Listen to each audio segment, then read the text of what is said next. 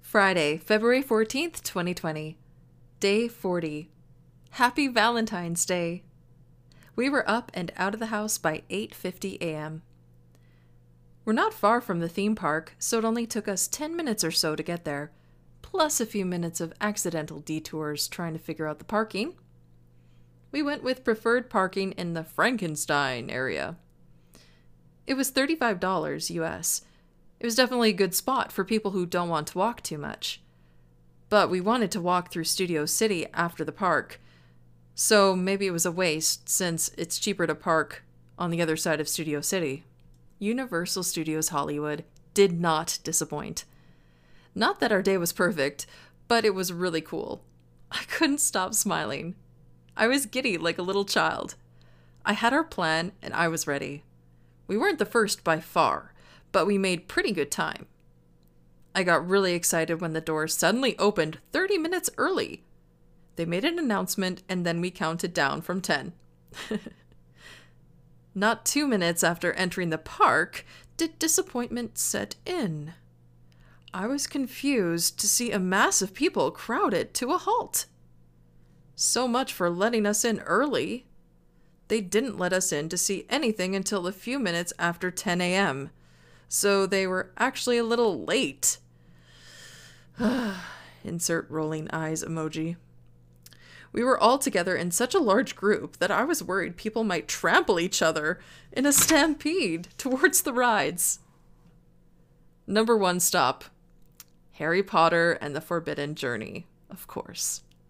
The long wait in the crowd increased the urgency for my bladder. I took a risk and stopped in the bathroom for two minutes where moaning Myrtle could be heard, only in the Hogsmeade bathroom. Stephen wasn't too pleased that I did that since hundreds of people passed by towards the ride. This is the main Harry Potter ride. I realized this would be the case, but I didn't want to be focused on my bladder while entering the main event of the day. Luckily, the line wasn't bad after all. It really helped that we visited without bringing in any bags or backpacks.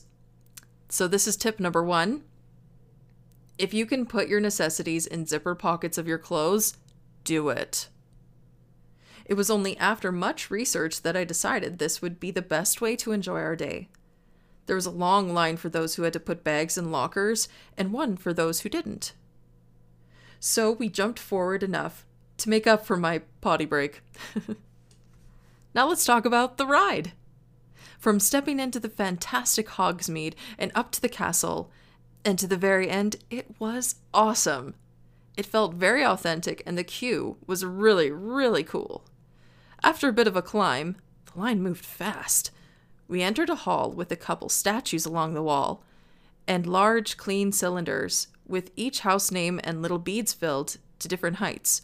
I'm guessing that indicates house points. At the end of the hall was a statue of a hippogriff or eagle. I don't know, it's the one that leads to Dumbledore's office from the movies. We walked by a few halls with moving and talking picture frames. These were really cool. The line was almost moving too quickly. I was trying to soak it all in. We walked through Dumbledore's office and the room used for Defense Against the Dark Arts with Harry, Hermione, and Ron on a 3D screen telling us about our mission and adventure. As we moved forward, I caught glimpses of the carts for the ride. The sorting hat was a well made animatronic and gave us some tips about the safety in the ride. A conveyor belt like set of carts seemed to be moving quickly and did not stop for passengers to get on and off. I really appreciated the efficiency of this ride. We got on, and the ride truly began. It moved fairly quickly, sideways, with large screens that really encompassed you. It was so exhilarating. I was especially pleased that we got through the line so quickly. There were a few other rides that had the lockers that would have taken us much longer. I'm so sleepy. I, am having to finish this tomorrow. I couldn't read what I was writing because I was starting to fall asleep while I wrote this so I'll have to write this continuing on the next day. Back to the ride and legible writing. It moved forward and back as well as almost constantly to the left. It's like you're flying on a broom. You escape a dragon, you fly through the Quidditch field, and the Dementors try to kiss you. Movie reference. But Harry uses the Patronus to save you. At the end, you see the characters on a screen all cheering for you as if you did something amazing. Which you kind of did. you exit downstairs and through a gift shop. Sneaky, sneaky. Once again, if you have no bags, you don't have anything to collect at the end of the ride, so we were out quite quickly. We bypassed all the fun shops and other rides within the area, as suggested in the blog I looked at during my preparations, and made our way down to the lower lot attractions. This area is smaller, but had some of the best rides, in my opinion. We decided to check out the Jurassic Park ride first. We didn't wait in line at all! How strange, but delightful. This ride was awesome. We were in front and I think got soaked the most. I drew a little diagram and it shows me in the front left and then Steven and then nobody next to him. There are four spots in each row. It seemed like the ride was broken right near the end when we were on a high upward incline. But after a minute, we got moving and it took an awesome plunge into the pool at the end. Good thing it was a pretty warm and sunny day, as most rides got us a little wet. Next, we made our way over to the Transformers ride. Again, moving quickly since we had no gear holding us back. I really loved this one. It had a pretty cool queue, but since there was hardly any line to speak of, we walked through quite quickly. This one had a lot of jerking around. You wear 3D glasses during this ride. I really like the story that we participated in this one. Next, and last in the lower lot, was the Mummy ride. This one was really fast paced, after a slow meandering start. We didn't have a long line for this one either. Maybe three minutes. Hashtag sweet. It was a short ride but fun. You go backwards for part of it. In my preparations, we considered using the single rider lanes, but up to this point, we didn't even need to. And throughout the day, we never did. Although, if they had the option for all of the rides, there were definitely some rides I would have used those single rider lanes. We were flying high. It was 11:15 and we'd completed 4 major rides. We exited the lower lot, feeling good about our day thus far. We decided to board the buses and trams for the studio tour. This is an hour tour of the hot sets and lands they use to shoot films there were a bunch of facades and real buildings. There were large studios that you couldn't see into that are used for The Voice, America's Got Talent, and others that I don't know. There were offices where producers worked to plan all these shows. We saw Jennifer Lopez's parking spot, since she, among others, work in one of these offices for her creations, which I thought was pretty cool. Even though I didn't see any celebrities on this tour, and I wasn't expecting to, it was really neat imagining these people hard at work. It's strange to think how they must do these scenes and avoid all the tour buses, trams, roads, and make things look so real. It's really quite impressive. There are hills with forests that many movies, such as Bird Box, which I haven't seen, hashtag too scary, cool cars used in films such as Jurassic Park, Fast and the Furious, Back to the Future, etc. We drove through the streets where The Good Place is filmed. I thought that was really fun because I've watched that series and it's kind of cool. There were sets for Western streets, New York, Mexico, Europe. We saw the Bates Motel set where they had an actor put a lady in the trunk of his car, and then he started coming after us with a knife in his hand. there was a messy set with a crashed 747 plane and Neighborhood, which was initially used for War of the Worlds. The studio tour also had a few fun things where we would step into a room or building with massive walls. One was with King Kong, another was with the Fast and Furious. They even had one they said is used in bones, among others, I'm sure, to make it seem like we were in a subway and an earthquake struck. A large section of the roof and roadway collapses, and an oil tanker slides down, almost colliding with us. Gushing water comes down the stairs and right by us. Another part of the tour has a flood simulator. It comes down the road and under a bridge where it acts like a fountain, recirculating the same water. There are overhead sprinklers that are used to simulate rain, Hashtag clever. They had a little lake area with a short Jaws demonstration. Another area close by had a log house with a large blue screen far behind, with concrete in between, which can be filled with water for various films. I think they shot Sully here. The tour guide was giving us all kinds of information during the ride. At one point, just past Europe, I think, there was an active set where we all had to be quiet. They were shooting some home and family show. You couldn't see anything, really. Tip number two download the app. You can create your own itinerary to make your plan. It shows updated wait times for each ride and event schedule. How cool is that? Ollivanders was a 20 minute wait according to the app, but turned out to be more like one hour. And after a long line, we get into a crowded room with wallpaper to make it look like a bunch of wand boxes. How authentic. Then you move into another small room where they select a boy who goes through a wand choosing process. The actions were pretty lame, especially compared to what happens in the movie. Afterwards, I felt cheated of my time. Really? Was that it? Ollivanders equals a waste of time. This should be a demo that goes on throughout the day and is visible in the streets, in my opinion. Not something you wait in a long lineup. No, that was lame. You can just go ahead and cross that off of your itinerary. We moved on to the Flight of the Hippogriff ride, which is extremely short, but fun ride. I would say it's worth it, but go when the line is 10 to 15 minutes or less. It didn't help that it stopped working or something for a few minutes. It has some pretty cool views of Hogwarts during the ride, so that one was not a disappointment. Plus, you walk by Hagrid's place and see Buckbeak. The Waterworld show was starting pretty soon, so after the roller coaster or hippogriff ride, we grabbed a butterbeer to share, which was almost $9. Rip off! But I felt like I had to try it. Plus, it was pretty tasty. I would have liked to try the ice cream, but it didn't seem to be available. So we found our seats on the last green bench of the soak zone in the middle section. I figured it wouldn't be like a bucket of water on my head, maybe more like a water gun shooting straight at me. and as we began, I wasn't sure I would even get wet at all. Then, near the end of the show, we just get assaulted with a ton of water from this boat shooting right at us. I had some protection from the people ahead of me, but Stephen got drenched. I thought we were somewhat safe being in the last of the wet zone rows. But oh, how I was mistaken. The show was really fun and had an incredible ending with a float plane coming over the wall and landing in the water. It was so dramatic and really cool. We took our now partially soaking bodies on a walk to the Minions ride. It said it was only a 20 minute wait, but this one was much longer.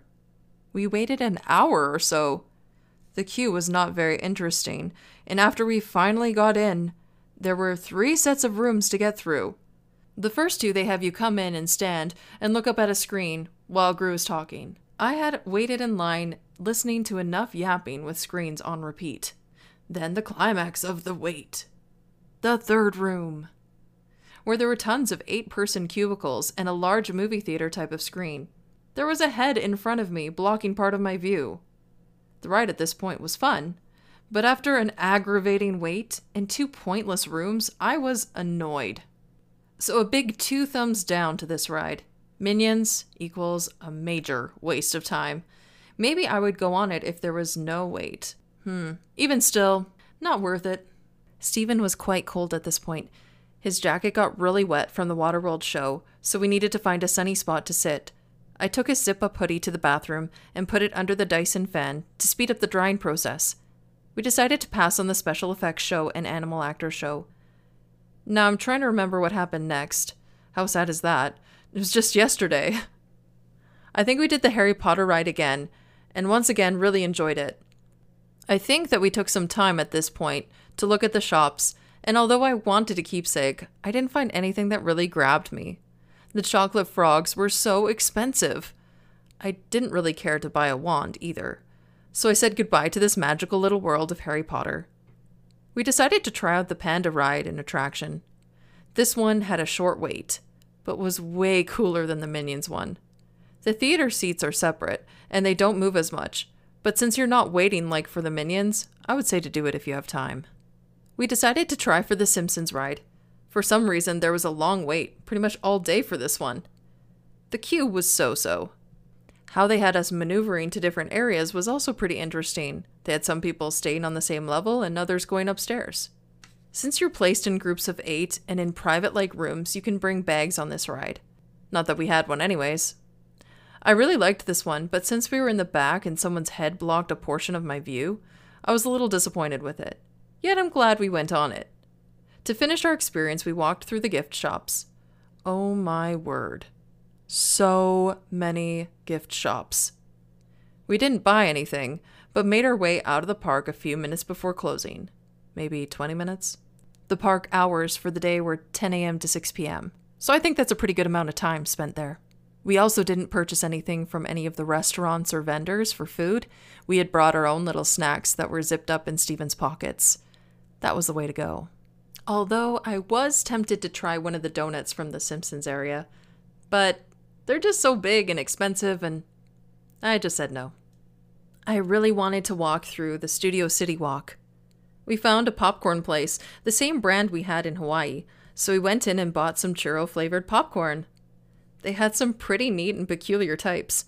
We tasted but did not buy the cupcake flavor. I was tempted to also purchase the jalapeno cheddar, though I didn't give it a taste. There were lots of restaurants and various shops. We browsed a fun candy store that had pretty crazy stuff, like mega sized gummies, etc. We had initially planned on eating at the Three Broomsticks, but thought our money could be better used. We had only eaten a protein bar that we shared, as well as a fruit source bar, also shared. They were easy items to keep in Steven's pocket, along with his credit and debit card, license, and some cash. We decided not to carry water bottles since we could drink from fountains or ask for water at various vendors.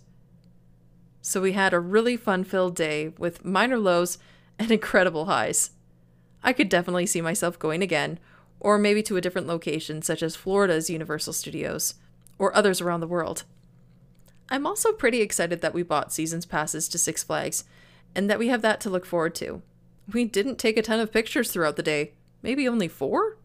I guess I didn't feel the need to have pictures of me with whatever statue or character, and Steven with whatever statue and character. A lot of these things can be seen online from other people's photos. Plus, I didn't want to spend my day doing that. I wanted to enjoy the atmosphere and experience. Priorities, right? Hopefully, this journal entry will serve us as a memory keeper that when I read will bring me back to those moments I most enjoyed. And honestly, it has. And even though we had a really long day, we decided to stop for some groceries, so here's this experience. This may not have been the best idea, but we decided to do some grocery shopping since we were out and about anyways. There are Walmarts, something neighborhood market, that are just grocery stores. We found one not too far from our accommodations and made our way there. It was not smooth sailing as exits were missed, drivers were insane, and Google led us through neighborhood streets that were not well lit and were difficult to cross at times. So I gave up on Google and paved my own path. When we got to the parking lot, it was a bit of a chaotic situation trying to get in. The lot was packed and people were blocking the entrance with rows of cars trying to escape the scene. Oh dear. We were certainly blessed to not be injured or in any car wrecks. One impatient lady had me gesturing a hand, not a finger, to stop and please wait, as we were partially in the way of oncoming traffic. so please do not cut in front of us. that was what my hand was saying. We were able to buy plenty of food for our week, most of which is completely unhealthy. Four boxes of sugary cereals. At least that's over. I prepared ravioli and toast for dinner, which was enjoyed on the bed while continuing our current Netflix fix, Madam Secretary. It's not available in Canada, so I'm pretty sure we're trying to complete it in the next few weeks. The Wi Fi is quite poor for the other TV, so unless we're watching cable TV, many more meals will be enjoyed in that spot on the bed. Though we have many desserts, I had but a small bowl of churro popcorn.